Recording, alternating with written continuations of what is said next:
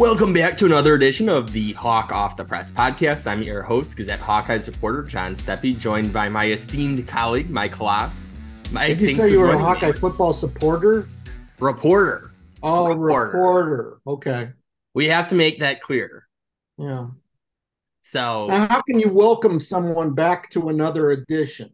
Well, because I mean, they, they haven't been, been to another edition yet. Yeah, maybe my brain is still in Paris right now. Oh, that's what it is. I guess so. Well, what was the question? I didn't get to a question yet. So oh. as a bring up now that it's been an interesting last week since I landed from Paris in Hawkeye athletics. Well, you sure like to mention Paris a lot, don't you? Would you rather I prefer London or mention London? I can get my whole itinerary in here if you want. How about Munich? I did not get to Munich. Oh, geez, sorry. Yeah. London and Paris, and that was it. All right. When are you going to start the podcast? Well, as I was starting to say before, it's been an interesting week in Hawkeye athletics with Gary Barta announcing his retirement on Friday. Obviously something that doesn't happen every day. He's been here for seventeen years. Something that even as long as you've been at the Gazette has not happened very often, considering how long Bowlsby was there before him, how long Bump Elliott and Christine Grant were there too. No, Iowa doesn't have turnover. It's one thing about the program that I've never really liked covering it, because I think you need change on a periodic basis. And beyond that, uh, I think it, you know, selfishly, it just gets stale covering the same people over and over.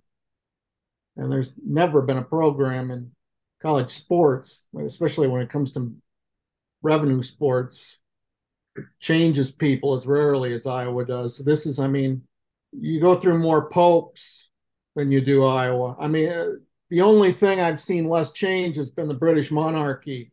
But, you know, wait fifteen minutes and maybe that'll change again, too.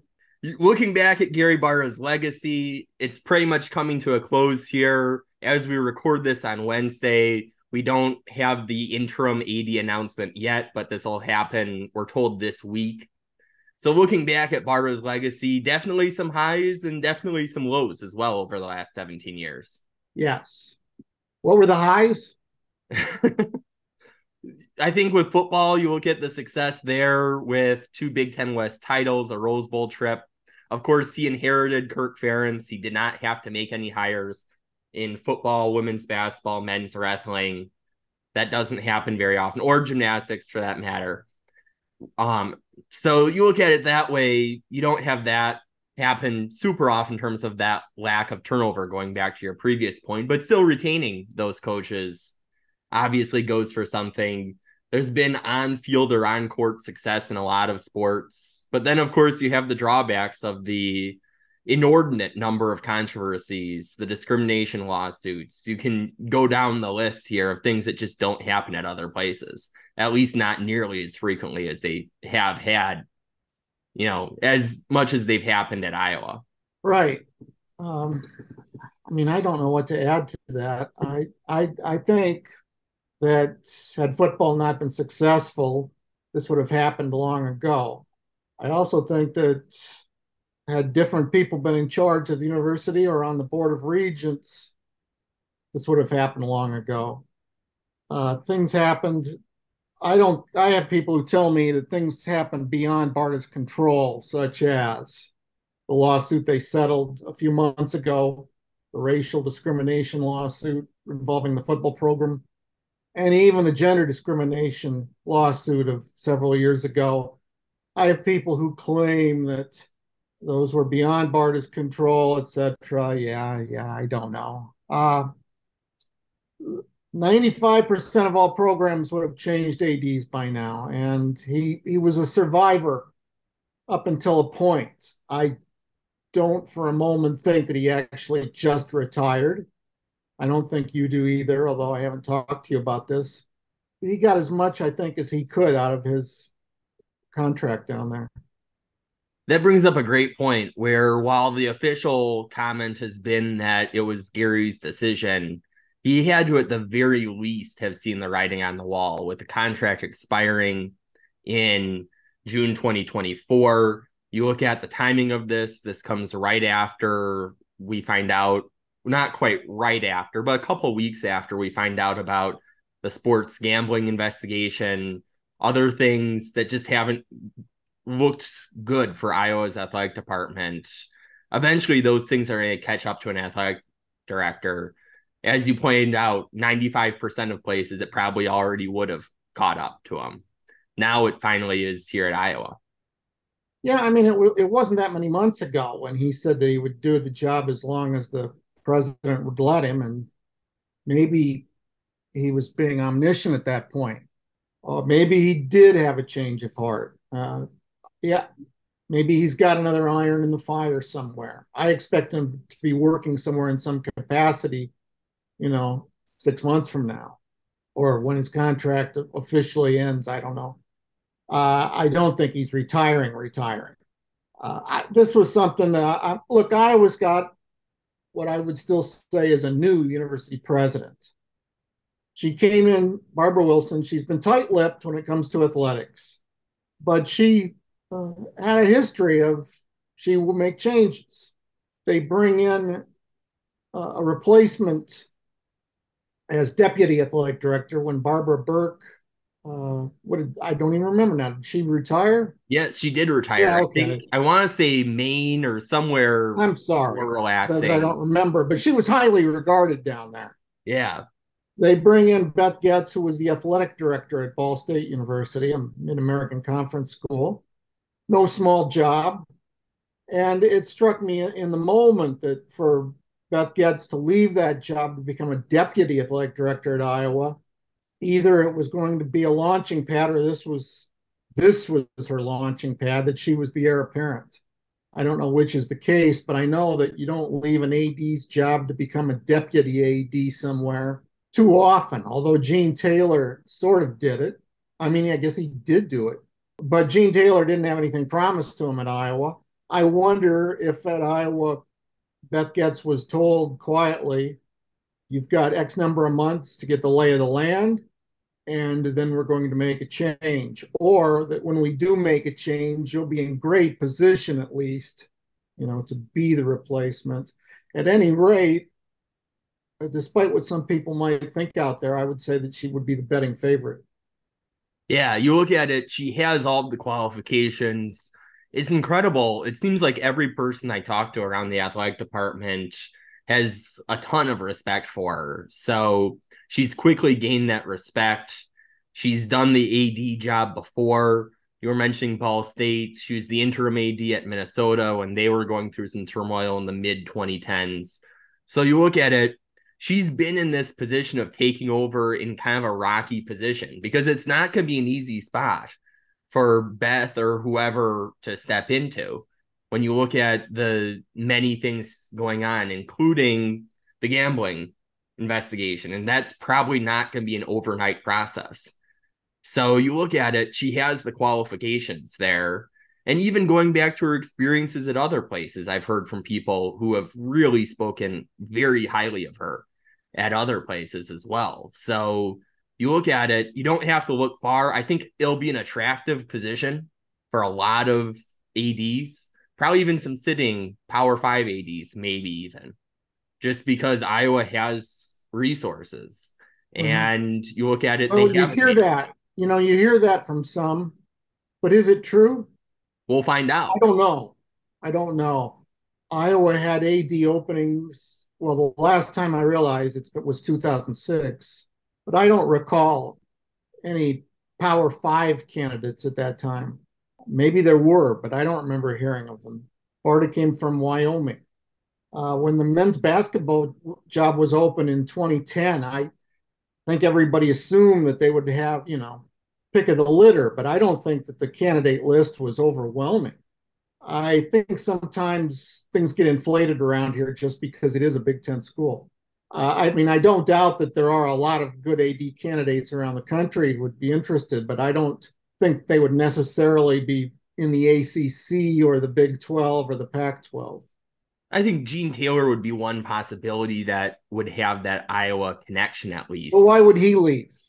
That's I mean, the million-dollar question. Well, I, I mean, look, he he put his own football coach in place down there, Kansas State, a, a, the guy who was his football coach at North Dakota State, Chris Kleiman, and people are very happy with that. Uh, just because he worked at Iowa for two or three years, why would that mean that he would want to leave for Iowa at this stage in life? You know, it's just that kind of thinking. I think, and I think it goes on everywhere, but people are very provincial, thinking that their job is so desirable. And I would say desirable, yes, but overwhelmingly so. I don't know. You know, you're going to be on the spot with football because you've got a popular football coach who theoretically you would have to replace at some point, you know, unless he coaches until he's seventy-five. He's sixty-four, sixty-five now, sixty-six, I forget. So that's a huge hire, and A Ds always like to stamp their own turf, you know. They want to hire their own football coach at some point. Barta never did that. Barta accepted who he inherited and rode that horse. Without knowing this, I think that the current university president is going to want an athletic director who who isn't afraid to uh, to to stamp her or his own imprints around the whole department.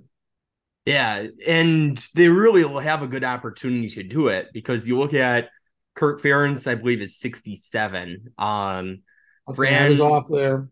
Yeah, Fran also in his sixties. Lisa Bluder also in her sixties.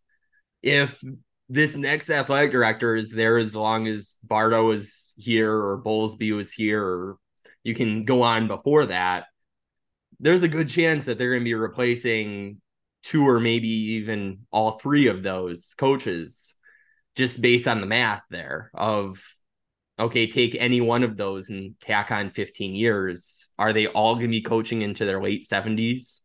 Mm. Probably not. You could look at that as a challenge. You could look at that as an opportunity. I'll be curious to see who the finalists will be when we get to that point. Although if they do indeed do a national search, that might not be an overnight process by any means. Yeah, I suppose not. Uh, you know, I, I, I think that they should certainly t- do a serious national search. I mean, find out who's out there. Get the most dynamic, skilled, you know, overall best candidate. I'm not saying it should be the person who's on campus right now. You know, if that person stands out after your process is done, that's great. And if, if you've got someone else who can steer you into the twenty, the rest of the twenty twenties and into the twenty thirties and take you places you've never been before, that's great too. And that could be one of the things that makes this kind of a tantalizing opportunity, is because the ceiling is there. When you look at the Big Ten is me getting this wave of resources with the new media deal and everything, where you have a lot of the boxes there checked. It'll be interesting to see. And you look at even the, like I mentioned, the coaching hires that the next A D could potentially make. There's also going to be some landscape shifts with N I L, with athlete compensation, that I think could also be a big part of whatever this next person, this next A D's legacy. Yeah, I guess so. I mean, that's, it's more important that your conference's commissioner is well-versed yeah. in those matters, of course. But uh, they've got a license to print money. Uh, they don't, I mean, they don't even need the license. They're, they're getting the checks. Uh, fiscal year revenue last year was what, fifty-five million? Somewhere around there. Yeah, I could be off by a million or two, but it's it's as much as anybody else in the country, including S E C schools. It's an absurd amount. You've got U S C and U C L A coming into the league. I suspect they're not done expanding, and which will make the money more because it would mean more T V markets. They're not going to go anywhere where they're not going to add T V markets. So I would think somewhere like North Carolina or a Florida school, perhaps. Yeah, the money is there, and that's something you can't necessarily say everywhere. Uh, boy, they know how to spend it, though. I mean, going off on a tangent here, but look at the size of, of Barta's staff compared to when he took the job. Look at the size of Ferentz's staff to when he took the job. It's it's all just unbelievable. I mean, what a military sports entertainment complex it is. It's just, I don't know. I don't know. It, it's off-putting to me sometimes. Uh, I mean, my eyes just glaze over when you talk about fifty-five million dollars and then you have people who don't like the N I L. It's like, I think you can find room for that. Like the Missouri coach who was complaining about the N I L that players are getting compared to the pediatrician. And how much was he making? I don't know. I don't know what his brother-in-law makes. Yeah, but I think he was making like six million dollars or something like that. I know. Yeah, I know. I know.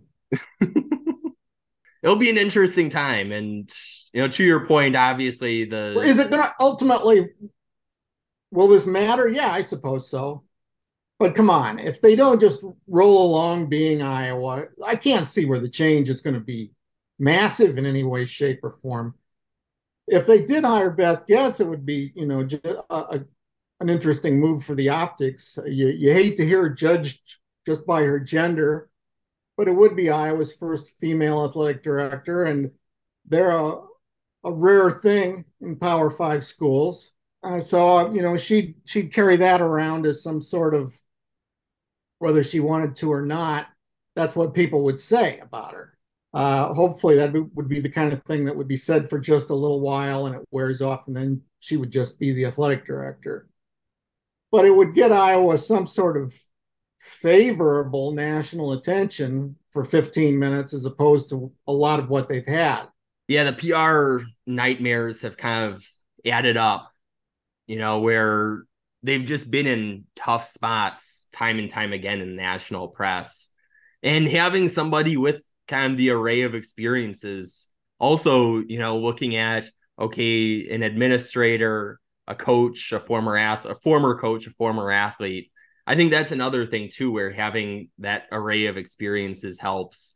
Having somebody who, you know, has not been... Granted, she's not really your average internal candidate, where granted she has been here for like a year, but yeah. only really a year versus other times where you hear internal candidates who've been around for five years, ten years, fifteen years, brings in a different perspective. And, you know, certainly women's sports is an area that has maybe not gotten as much of the... I don't know if the love is the right word for it, but as much maybe support when you look at the results there versus a lot of the men's sports during Barta's time. So that'll be another thing to watch too, where you look at it. Women's basketball obviously has been enormously successful. But... What, what, what, what are the pressing issues there? I mean, not something five years down the road, but what would the next A D walk into that's pressing? I, I, I'm not sure I can think of anything off the top of my head, but there have to be things. I think with N I L, you that's not a thing that that's an evolved. And they need ways. The A D to embrace these collectives, don't they? Yeah, I think that's one kind of simple step. Yes. And with Beth Goetz, unavoidable. Yeah, she was filling in for Barta a couple of weeks ago at an iClub event in Cedar Rapids, and she mentioned the Swarm Collective. So that's probably a good sign for the N I L crowd there. And the other thing, too, is right now we're in this collective state of that's how all this N I L is happening. There's no guarantee that's going to be how that operates in three years, four years, mm-hmm. particularly as college leaders are looking for Congress to take action. Congress hasn't taken action. Something eventually is probably going to change there. So I think that's a pressing issue. Um, in terms of the just the future of college athletics, there could be some difficult decisions. If all of a sudden athletes are declared employees, those are going to be some tough decisions in terms of just how to, you know, figure that out, because they are in a way where they're used to spending fifty that fifty-five million dollars check or whatever the exact number is without having the athlete compensation as part of that. That if it were Beth Goetz, or if it's not, how do you think the next A D looks at the the modified Brian Ferentz contract with what he is supposed to do in the twenty twenty-three season with twenty-five points per game and the team getting seven wins? I mean, I assume that that holds up, but your A D looks at, at all things football with fresh eyes, supposedly, right? Yeah, that's a great question. First official day is August first. So if somebody's hoping for the new A D to come in and day one fire Brian Ferentz, just the timing of that logistically would make that probably unlikely. But I think you don't really have, you most likely, obviously this is kind of speculation here at this point on May thirty-first as we record this. Barta was kind of, you know, you kind of already, he already picked his dance partner a little bit with the Ferentzes, and that new A D, as you were mentioning, might want to make a new stamp on things. And that would be an area that could curry favor with a large portion of the fan base. To... Well, what I think it, it just is, is you say, okay, it's, it's a clean start. You know, uh, it's like when a new coach is hired and he tells the remaining players that, you know, I'm giving everybody a fair shake, and I'm, and you're, you know, you all started the same place with me. Well, I wonder if, it's obviously not like that with a twenty-five-year football coach who has a lot of popularity and, you know, um, and has a contract through twenty twenty-nine. Plus, he's he has been winning the last few years, you know, more than a just few. Just a little bit, you know. Uh, but so you're not coming in and you're not going to be making any pronouncements about anything. It's uh, we've got our football coach. He's got his staff. I've got my job to learn. But I would think that if they go through one more year of what they've gone through, that uh, offensively, this A D, as you said, wouldn't be tied to the, the uh, current football regime like the old one was, and could make for an interesting situation. Yeah, because Barta's like... I think they're going to be better on offense this year, so none of this is going to matter. Yeah, oh yeah. When you're playing, instead of Ohio State, you're playing Michigan State. You know, you can look at some of those different crossover games when you look at having Cade McNamara, you know, even though they're not getting a ton of the outside love right now, I've seen a couple Pinstripe Bowl projections, but you look oh, at geez, it. John, come on. They're not going to the Pinstripe Bowl. No, I would probably. Bet. What are you looking at? What are the you wasting network. your time what? looking at? Time that we're paying you to use productively. You know, I'm seeing what the national experts are saying. I'm I agree with them. I'm outraged. Okay, you can start the petition. Mike, any closing thoughts on Barta and what's ahead for Iowa? Why should I try to pretend? Uh, it's May thirty-first. Thanks, Mike, for joining me, and thanks to our listeners for tuning into another episode of the Hawk Off the Press podcast. Until next week, we will talk Hawks later.